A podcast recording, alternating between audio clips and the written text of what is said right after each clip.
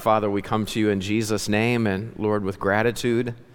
Thank you for the Lord Jesus Christ. Thank you for your love for us. Thank you that in his great love, he was willing to be reckoned our sin at the cross of Calvary. Like a seed sown, that life, uh, when Christ rose to everlasting life, it wasn't just for him. I, I partook, I was able to partake of that. Uh, it was for all of us. Lord, to have everlasting life and the righteousness, your righteousness that comes through the finished work of Christ, it's beyond our ability to comprehend in terms of scope and magnitude. We're just, we're just glad of it. So, Lord, thank you for the Lord Jesus. Thank you for his love. Lord, thank you for salvation. And then, Lord, thank you for the word of Christ. Uh, we, have a, we have a written word that we do well this morning if we take heed to it. And so, Father, we don't want to play at Bible study this morning. We don't want to play at preaching. We don't want to play at seeing your word applied to our lives. And so, God, we just simply ask for your help. Help us this morning. Uh, don't let us lose anything that you have for us. Help us to be willing to submit to your truth and, and apply it to our lives, we pray in Jesus' name. Amen. So, day six is taking a minute. We were looking at the cattle, the creatures, and the creepers in Genesis chapter 1, verses 24 and, and uh, 25. And, uh, Tad, if I could get the PowerPoint on the back screen, that would, that would help um, me a little bit. So, cattle, creatures, and creepers. Okay. Then, um, then we started looking at, at man, the creation, the commission, and the condition of man. And so, verse 26 is where we were at last week.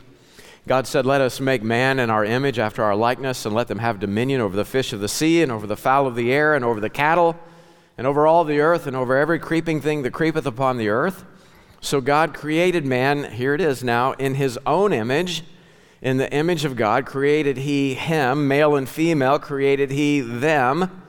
And God blessed them, and God said unto them, Be fruitful and multiply, and replenish the earth, and subdue it, and have dominion over the fish of the sea, and over the fowl of the air, and over every living thing that moveth upon the earth. Uh, so, just, uh, uh, uh just still reviewing a few things to note here this morning. Man, we saw, is created on the sixth day, and so with that, we see that six is the number of man. Uh, we made that application in Revelation chapter 13. Um, man is tied to the number six, six days of labor followed by a day of rest. Man works in a set of six so also the work of humanity in terms of biblical history if, you if you're paying attention to bible prophecy you're not ignorant of this one thing. Uh, god works in thousand year days 2 peter chapter 3 and so so there's going to be six days of human work followed by a day of rest. The bible calls that the day of the lord. So man is tied to the number six. And then we get to to verses 26 and 27 so God says, Let us make man in our image after our likeness. And then the Bible says in verse 27 So God created man in his own image. In the image of God created he him. Male and female created he them. Um, so if you know gender is not much of a spectrum in verse 27 is it how many how many genders do you count in verse 27 let's see I count two. Uh, male and female created he them. But he makes them after his image. And so what we saw is spiritually, man is created like God. He's created after Adam's likeness. So physically, he's like God. He looks like God. In other words, what we saw is Adam is a chip off the Jesus block. What does he look like? He looks like Jesus. And that's how it works, man. Kids look like their dad. And uh, I don't know if that's awesome or creepy, but, but my daughter made it. Sophie made that and gave that to me. I, she didn't know how to send it, so I had her, I, I just videoed it off of her phone. because I thought, you have to see that. Uh, poor Braden. poor Sophie. Uh, somehow she pulls it off, though. I don't know. It's, a, it's a, kids look like their father, right? Jesus, Adam looked like Jesus. Luke chapter 3, verse 38, we found that uh, we, are looking at the Genesis, the genealogy of Jesus. Uh, we get down to the son of Seth, which was the son of Adam. And then here's this amazing statement Adam, which was the son of God. Adam is God's son at the point of creation. He's made from dirt, but God breathes, and we'll see this when we get to chapter 2. God breathes into his nostrils the breath of life. So he's made from dirt, but he's put in a place higher than Lucifer in all of his glory. What did Lucifer look like? He looked like a. What kind of face did he have? It's a cherub face, it's an ox face. Uh, we got that by comparing scripture with scripture in Ezekiel. Uh, he, he doesn't have the likeness and the image of God, and here is his Lucifer gets fired. God hires his replacement, makes something from the dirt, his son, and, he, and Adam has his likeness and his image. No wonder Satan is at war with him. Okay, let's look at the commission. This is where we want to spend the bulk of our time this morning. So, what was Adam's mission? Well, it's to reproduce sons of God. So, get that down in your notes. Adam's mission is to reproduce sons of God. Why? Well, if you'll remember, at this point, Lucifer is fallen. Uh, we will talk about this in just a second. What we're doing is, is we're placing the fall of Lucifer chronologically between verse 1 and verse 2 of Genesis chapter 1. Uh, we do that because then all of our cross references reconcile. It keeps us to a literal creative week, but in another very real sense, it's a restorative week, which is why the word here is replenish. So we saw a, a Lucifer. There's a in the in eternity past. There's a dispensation. There's a kingdom over which Lucifer, the anointed cherub, he's over the throne of God. He rebels. He he he bursts the spirit of Antichrist. He wants to stand in the place of God as God and show himself that he is God. What belongs to God alone should rightfully belong to to me. That was Lucifer's mindset. And, and so this resulted in a war. And that makes for a planet in verse 2 that is formless and void, when God expressly said he didn't make it that way in Isaiah 45 18. So you can go back and listen to those messages and get those cross references. Placing the fall of Lucifer between verse 1 and verse 2 keeps us to a 6,000 6, years ago. That was creation week. Six days, everything set right but I don't know how to tell you what time it was in Genesis 1 1. Uh, that represents the beginning of eternity past, if I can say it that way.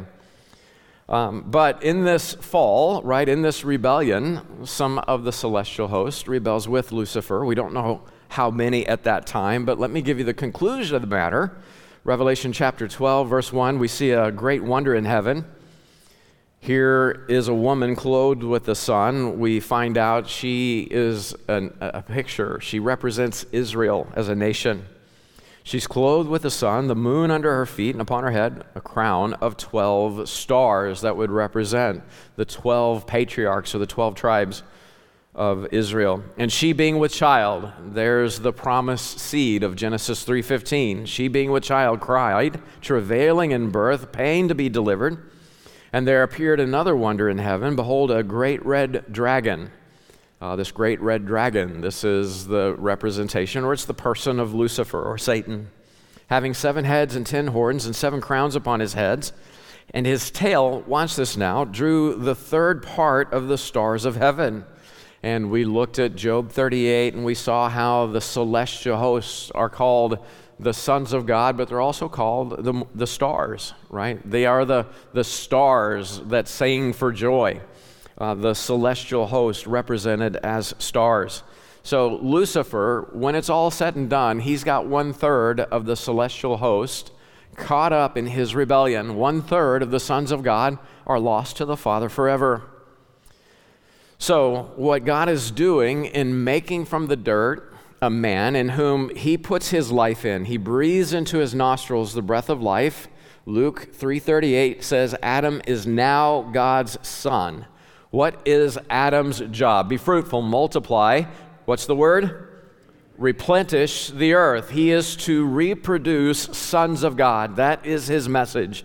Be fruitful, multiply, replenish the earth and subdue it, and have dominion. Why? Because the last guy lost his job, you've got it now. You have dominion. You be the one in charge. Have dominion over the fish of the sea and over the fowl of the air and over living, every living thing that moveth upon the earth. Why? Okay, so let's look at Jeremiah 4. You can turn there in your Bible or we can put it on the screen. In Jeremiah chapter 4, what God is doing is He's pronouncing judgment over Israel because of their refusal. They, they, they, they've been called out numerous times and they won't repent of the pagan idolatry. They're joining into Baal worship, Moloch worship.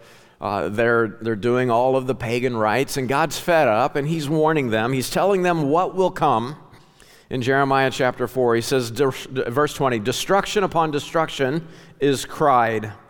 Here's the decree it's going to be a desolation, it's going to be destruction, for the whole land is spoiled. Suddenly are my tents spoiled and my curtains in a moment. How long shall I see the standard and hear the sound of the trumpet? For my people is foolish, they have not known me, they are sottish children, they have none understanding. And then he makes this comment. He says, They are wise to do evil. It's like they just spend all their time going to school, uh, learning how to perpetrate.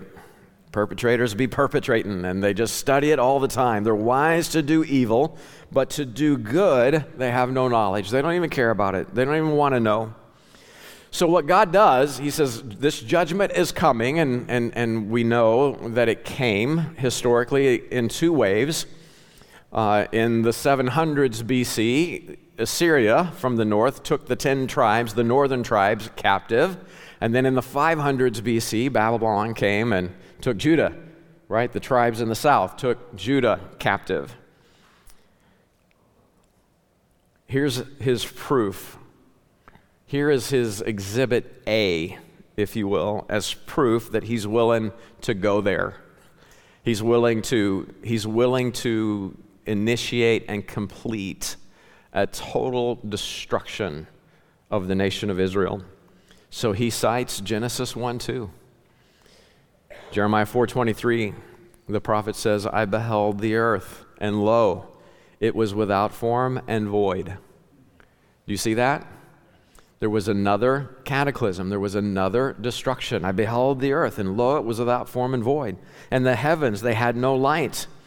I beheld the mountains, and lo, they trembled, and all the hills moved lightly. Okay, so in Isaiah 45 18, God says, I didn't create it formless and void, I created it to be inhabited. That's what happened. But again, if we, if we, if we put, I can't put a date for you on Genesis 1 1, but if after Genesis 1 1 we see Lucifer's rebellion against God, and we see a cataclysm that results in Genesis 1 2, and the earth was without form and void. That's the result of the judgment of God over the Luciferian kingdom, this Luciferian rebellion. Uh, and now, what do we have? There's no light, darkness. Genesis 1 2 says, Darkness is upon the face of the deep. I beheld the mountains, and lo, they trembled. If I would do that to Genesis 1 1, God saying, over Satan's rebellion, don't you know I'm going to whoop your hiney, Israel? Do you see what's happening here in Jeremiah 4? See, the, the, the, the, the hills trembling, right? The, the earth moving uh, the mountains trembling, the hills moving. That didn't happen in the, di- uh, the diaspora. When, when Israel was taken captive, it didn't mess up the land. Uh, again, Israel, the tribes in the north, Assyria was taken captive. Uh, Assyria took them captive in 722 BC.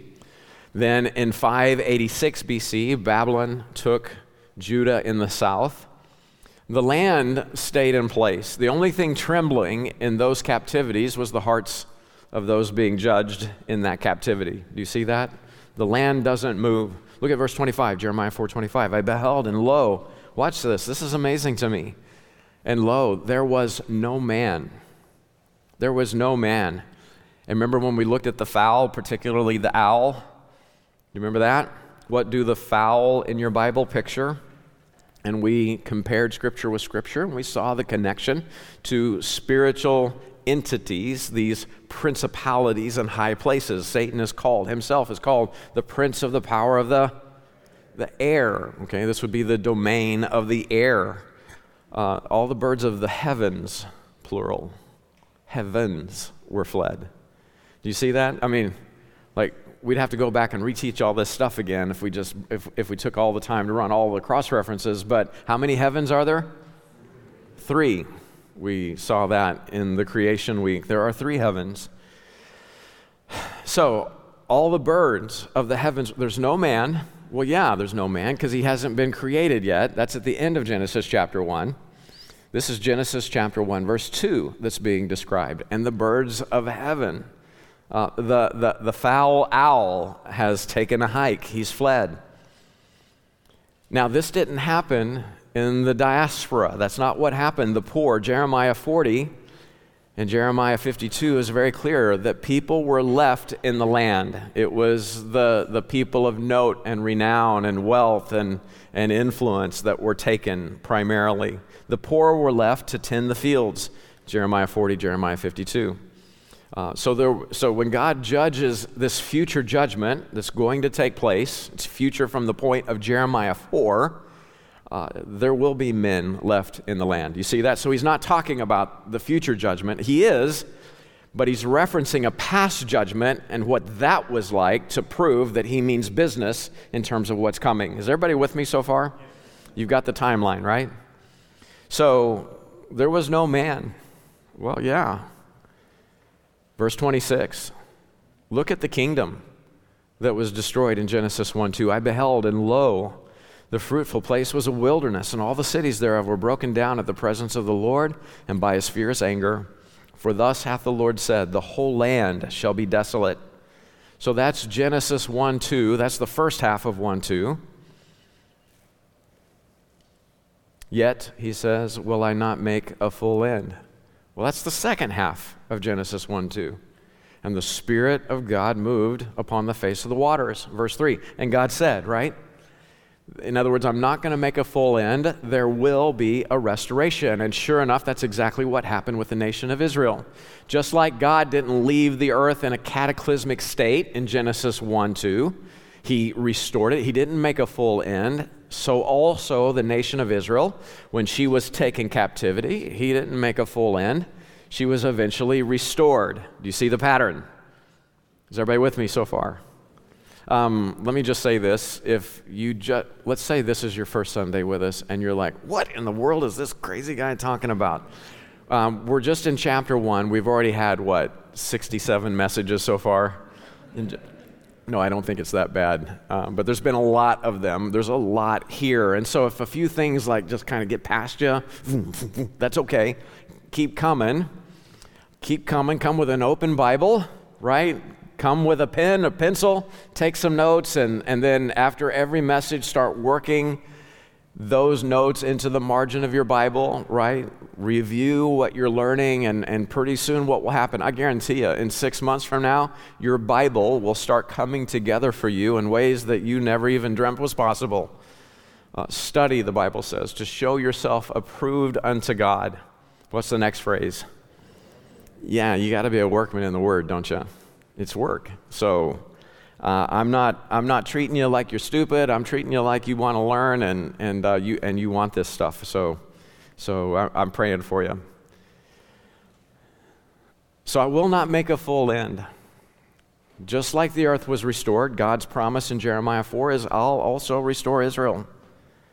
But notice the magnitude of the judgment, verse 28 For this shall the earth mourn, and the heavens above be black because I have spoken it.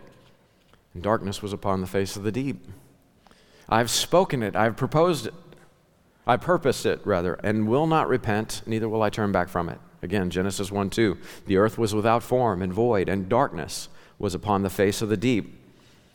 But he did not make a full end. He will restore, and that's why the Bible says, and the Spirit of God moved upon the face of the waters. So it's complete destruction. That's what the then coming future judgment of Israel over idolatry would look like in the promised land complete, utter destruction. Verse 29 The whole city shall flee for the noise of the horsemen and the bowmen. Okay, now we're back. Here's what's coming to Israel they shall go into thickets and climb upon the rocks. Every city shall be forsaken, and not a man dwell therein.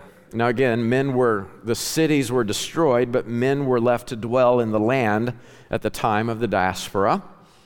Uh, but the diaspora was bad. It was comprehensive in its scope, not unlike the judgment over Lucifer's administration before man. So, Lucifer, up to one third at this point of the celestial host, is with him in his rebellion. God is now missing one third of his family, one third of the sons of God are in rebellion. So now Adam, as a son of God, has a job and it's making babies for God's glory. Hello, somebody. Can I get an amen?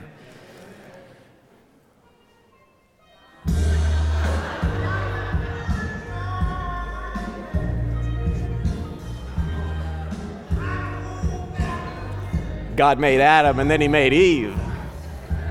And he brought her to Adam, and Adam said, This is woman. And then, you know, after the marriage ceremony, he said, Yeah, that's what he said. he said, I mean, I, what a job. Making babies for God's glory. I mean, how cool is that? God says, I want a family. That's your job. I want a family. So get this down. Adam's commission is to replenish the earth, to replace the fallen sons of God. When we get to Genesis chapter 9, you're going to see the exact same mission given to Noah and his family. Uh, in Genesis chapter 9, verses 1 and 2. This same commission was given to Adam in Genesis 15 and 17.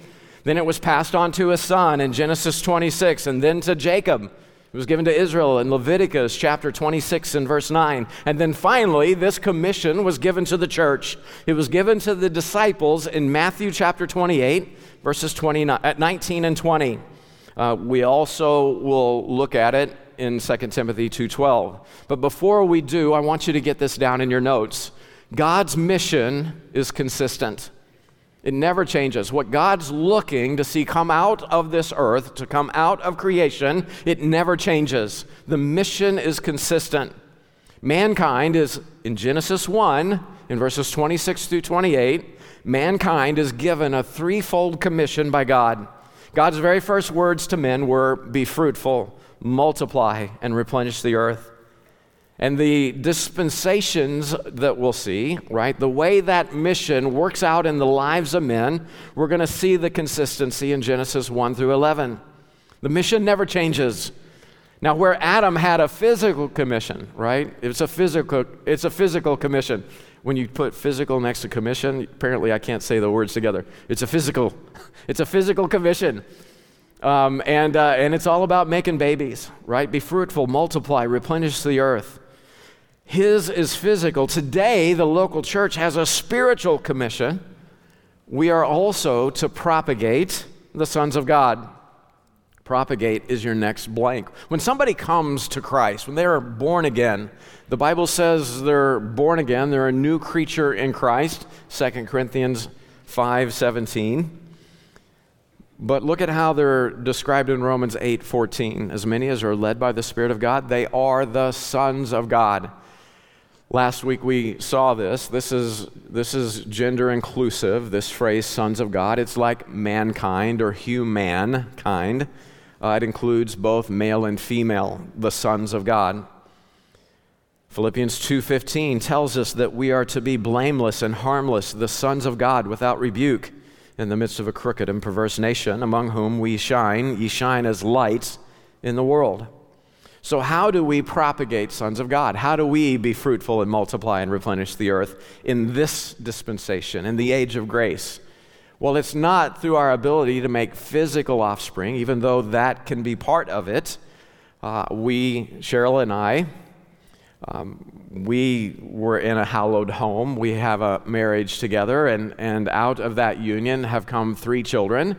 Physically, because they're born to Christian parents, that makes them nothing spiritually. right? It makes them lost. They're, they still have the sin nature of Adam, doesn't it? don't they? Um, in Adam, all die. We all have that Adamic sin nature. Uh, but we trained them up in the way that they should go. We trained them up in the nurture and the admonition of the Lord. We trained them up with the gospel of Jesus Christ. They heard, my kids heard the gospel of Christ from my lips countless times. So we ended up leading our children to Christ. And with that, we were able to, in part, fulfill the commission that God gave to us. We led our kids to Christ. And by doing that, we're fruitful right? We were fruitful. There was an evangelistic work that took place, and more sons of God were birthed into God's family. We are the sons of God. So, how do we do it? Well, let's, let's look at the same commission that was given to Adam applied to the church. Matthew 28. Jesus comes to the disciples, verse 18. And Jesus came and spake unto them, saying, All power is given unto me in heaven and in earth. Go ye therefore and teach all nations baptizing them in the name of the Father, and of the Son, and of the Holy Ghost, teaching them to observe all things whatsoever I have commanded you. And lo, I am with you always, even unto the end of the world. Amen. So teach all nations, that's preaching the gospel. You see that in Mark 16, 15. Preach the gospel to every creature. We go teach all nations. What are we teaching them? The gospel of Jesus Christ. And then those that respond, we baptize. Matthew 18, 19. We baptize them. Um, so, what's the objective of the church? It's the same thing that Adam and Eve had it's to bear fruit, it's to be fruitful, to produce life. So, make sure you get evangelism down in your notes. What are we doing when we evangelize? Well, we have a treasure hidden in these earthen vessels, don't we? don't we? We have a treasure hidden in these earthen vessels. And what needs to happen is these vessels need to be broken before the Lord, they need to be broken before men. Um, I need to mortify the members of my flesh and, and, and make the decision that I just need to agree with Scripture for me to live as Christ. And so, what do I do? The light of the gospel, the light of Christ, needs to shine out of my life. Well, what is that light? Well, God's Word is a light, isn't it? It's a light, it's a lamp. It, it, it shows me, it shows mankind the way that he should go. So I preach the gospel. And when people believe on the Word of God, they're born again.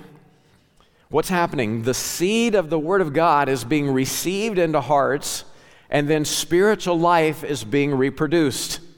That's evangelism. Be fruitful, reproduce, the life, Adam, that you receive from God. Christian, reproduce the life that you receive from God. And then we need to teach them, verse 20 says, all things whatsoever the Lord has commanded. That's discipleship. And if we do that enough times, we make enough disciples that are reproducing the life of Christ and training those, those, those born again believers to do the same. Now the work multiplies until it fills the whole earth. The objective is all nations in verse 19. So, how do we make disciples? Well, it's so important. We've got it on the wall. Uh, everybody turn in your wall to the, to the northeast corner of the building, and, and here it is. Okay, the things that thou hast heard of me among many witnesses, the same commit thou to faithful men who shall be able to teach others also. 2 Timothy 2 2. Okay, what you're seeing right there in that verse is four generations of propagation, aren't you? Here is Paul teaching Timothy, so that's generations one and two. And then Timothy teaching his disciples, that's generations two and three. And then those faithful men teach others also, three and four. You see that? Paul, Tim, his disciple is, and theirs. Four generations of propagation. You know what that is? That's fruit that remains. This is what Jesus was talking about in John 15, verse 16. God's plan for your life is to bear fruit and to have fruit that remains. You don't want fruit that's stolen, fruit that's withering, fruit that's funky. Fruit, you want fruit that remains. So, this is why we keep, this is why we're chirping all the time about getting on the path to growth. It's so critical that we know the Word of Christ so that the life of Christ can propagate, so that sons and daughters of God can be born again into the family and kingdom of God. Don't waste your life. You need to know the book and you need to know how to use it in the lives of people. So get on the path to growth. Because God designed you to be a part of reproducing his family, sons of God. He designed the human race so that by reproduction, human life would soon multiply by a compounding effect. It's just like how interest rates work on money.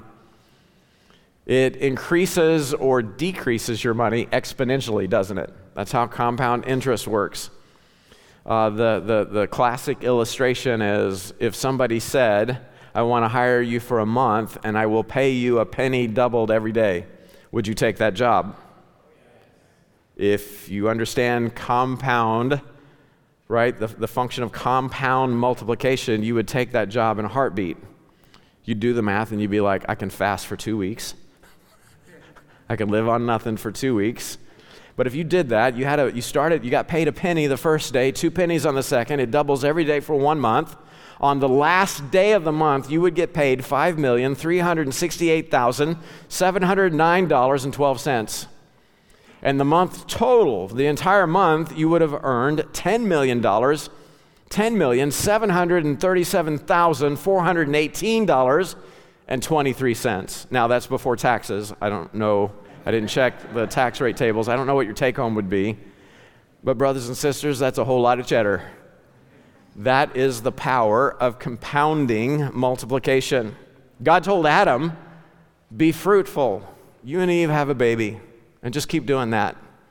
And then those babies will have babies who will grow up and have a bunch more babies. And pretty soon, here's the command replenish the earth. I want the earth full of my family. The angelic host, the Bible tells us, is an innumerable company. It's an innumerable host. Well, if one third are fallen, how many need to be replaced? One third of innumerable is still innumerable. Okay, so you're going to need a planet full of sons of God to, to, to, to restock uh, the sons of God and God's family.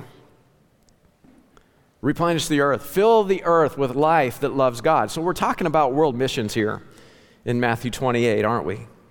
How does the church subdue the earth, have dominion? Well, we don't do it through force, we don't do it through conquest, we do it through sharing the love of God in the gospel of Jesus Christ. And that multiplication is to continue until the entire world is full of born again believers. that's the difference between just going soul winning and winning souls to make disciples. You can get professions of faith, and people say, Yeah, I'm a believer, but then nothing changes in their life. We, we have to be taught. We have to be trained up in the way that we should go. So the, the mission is to make disciples. Why haven't we won the whole world to Christ? Do you know why the compound investment effect on our command to make disciples doesn't fill the world? Why it's not replenishing the world with disciples? Uh, you'll go to discipleship conferences or missions conferences, and you'll hear people talk about discipleship math or this compounding math. And if we just get serious about discipleship, and the way it works is like this. You know, if I get if I get serious about discipleship, the world has one disciple, one disciple maker. But then I lead Mr. Allen to Christ. And he's a believer in Jesus Christ and I disciple him. Next year we'll have two disciples, two disciple makers. And then in that year me and Mr. Allen, we, we each lead someone else to Christ and we disciple them. And, and now, how many does the world have in year three? Well, there's already four disciples. And then in year four, there's eight disciples. And then there's 16. And then there's 32. And then there's 64. And then there's 128. And then there's 256. And then there's 512. And then there's 1024. And so it just keeps going. And the, the way the math works out, based on our current population, is we get the entire planet in 34 years. If we just get serious about making disciples, we'll win the entire planet in 24 years. That will never happen. And do you know why? Well, turn back in your building to the, to the northeast corner. Here it is. Paul is all about disciple making, and, and Tim's all about disciple making. That's why he's being trained in it here in 2 Timothy 2. The things that thou hast heard of me among many witnesses, the same commit thou to who? Faithful men. Faithful men. And what's a faithful man? Well, they're teaching others also. That's what, that's what the faithful do. They take what was given to them, what, was, what they were tasked with, and they perform it. Here's the problem there aren't very many, there's just not very many faithful men. There's just not. Proverbs 20, verse 6 says, Most men will proclaim every one his own goodness. I've decided to follow Jesus. I'm really serious about discipleship. No, you're not. You never counted the cost. You never decided, you never came to the place where you said, My life will fall out to God's mission and nothing will stop me. So help me, God, by His grace. Everybody's proclaiming their love for the Lord, but nobody's following Him. Everybody's proclaiming their consecration. They proclaim their own goodness, but a faithful man who can find? Who can find? Ecclesiastes indicates it's one in a thousand. One in a thousand. A faithful man who can find. And you know, I, I think that's probably how it works. Uh, we, I, I, I would wager, you know, I've never really done a serious study on this, but just kind of looking at how it works. For every hundred people that visit MBT, we'll get 10 that will keep coming. They'll decide they want to be a part. And of the 10 who decide that they want to be a part, um, one, one really makes it and, and follows as a disciple. And then, you know, it's one out of 10 of those that are actually fruitful and have fruit that remains. It's just interesting to me. A faithful man, who can find? There's just too few faithful because people don't count the costs. They want to have a form of biblical Christianity, but they don't want to bear the cost personally of living biblically. They don't want to actually count the, they don't actually want to bear the cost of being a disciple of Christ. We got too many people who are just posing. They have the form of a disciple, but there's no reality. Last thing, look at Genesis chapter 1. Let's see the condition that Adam finds himself in. So remember now, Adam has a job, he's got a mission. He is now the chief steward of this dispensation. As we look at the different dispensations of the Bible, this would be called the Adamic or the Adamic dispensation, named after Adam, or the age of innocence, because man is not yet fallen. And innocence would describe man's condition and the way that God dealt with man before the fall in Genesis chapter 3. We'll see a break in Genesis 3, and we'll see a new dispensation at that point. But right now, Adam is in charge of everything. He's managing everything at the word of the Lord. God tells him and his wife, Be fruitful, multiply, replenish the earth, subdue it, have dominion over the fish of the sea, over the fowl of the air, and over every living thing that moveth upon the earth. And God said, Behold, I have given you every herb bearing seed, which is upon the face of all the earth and every tree which is the fruit of a tree yielding seed, to you it shall be for meat. Anybody ever eat a papaya? Praise the Lord. To you it shall be for meat, and to every beast of the field, and to every fowl of the air, and to everything that creepeth upon the earth. You don't have to worry about a lion sneaking up on you. The lion's looking for papaya too. So you're, you're all set. Um, the the the uh, jaguar wants mango, and you know so. So God saw everything that He made, and behold, it was very good. And the evening and the morning were the sixth day. So just look at look at verses 29 and 30. Look at what God has provided for Adam. What does God give his man, his servant, in order that Adam might accomplish the mission? What does he give? Behold, I have given you which herb? Every herb. And which tree? Every tree, right? Everything is on the menu. So, what does God give in terms of supply to fuel Adam and his mission? What does He give him? Let the whole church say? It's everything. Everything. So, how's that apply to you and I today in, in, at 40th and Walnut, little church in the hood? What has God given us? If Adam's got a physical commission, physical commission, I can't say those two words next to each other. If Adam has a physical commi- if Adam has a physical let's get physical, physical.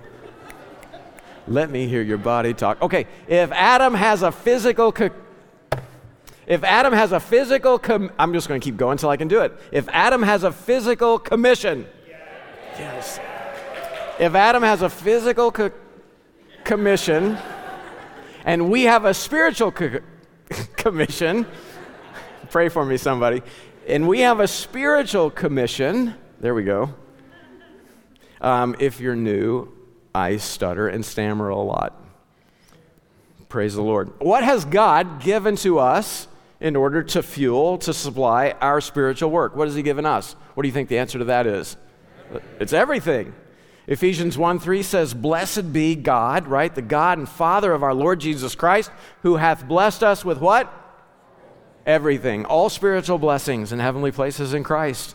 Romans 8:31 What shall we say what shall we then say to these things if God be for us who can be against us I mean we've got God so we're set Tell Chet to take a hike. He doesn't even know what it means to be set. We have the Lord himself. Philippians 4:19 then, but my God shall supply all your need according to his riches and glory by Christ Jesus. And, and, and what, what is the net worth of the riches and glory? I mean, it's infinite value, isn't it? Matthew 6:33 tells us to seek God first. Seek ye first the kingdom of God and his righteousness. Why? Because he's your supply. He's got everything in the bank for you that you need. Just seek him first, his righteousness, and all these things shall be added unto you. Man, that gets me excited. Everything that God calls us to in ministry, everything that we need, God's already got it covered. I don't have to worry about that. This is why we don't try to be stingy with everyone and everything. Uh, we want to be generous with God's people as we have capacity, knowing that God is generous with us. We have everything that we need. Christ is our supply. I have everything I need in ministry, so do you, because Jesus is in your life. He is your life. Christ is our life. He's our all in all. He is our supply. So we just need to get to work knowing we're covered. We have everything we need. 2 Corinthians 9 8, the Bible says, God is able to make all grace abound toward you, that ye, always having all sufficiency in all things, may abound to every good work. This is why chapter 15 of 1 Corinthians says, Thanks be to God, which giveth us the victory through our Lord Jesus Christ. Therefore, my beloved brethren, be steadfast, unmovable, always abounding in the work of the Lord, for as much as you know your labor is not in vain in the Lord. You got Christ in your life, you have everything. You're set. Haven't I given you all spiritual blessings in heavenly places? Isn't that what the Lord's saying? I'm, aren't I your all in all? See, a lot of people say, you know, I would share my faith if I, you know, if I just had that skill set. No, you've got Jesus.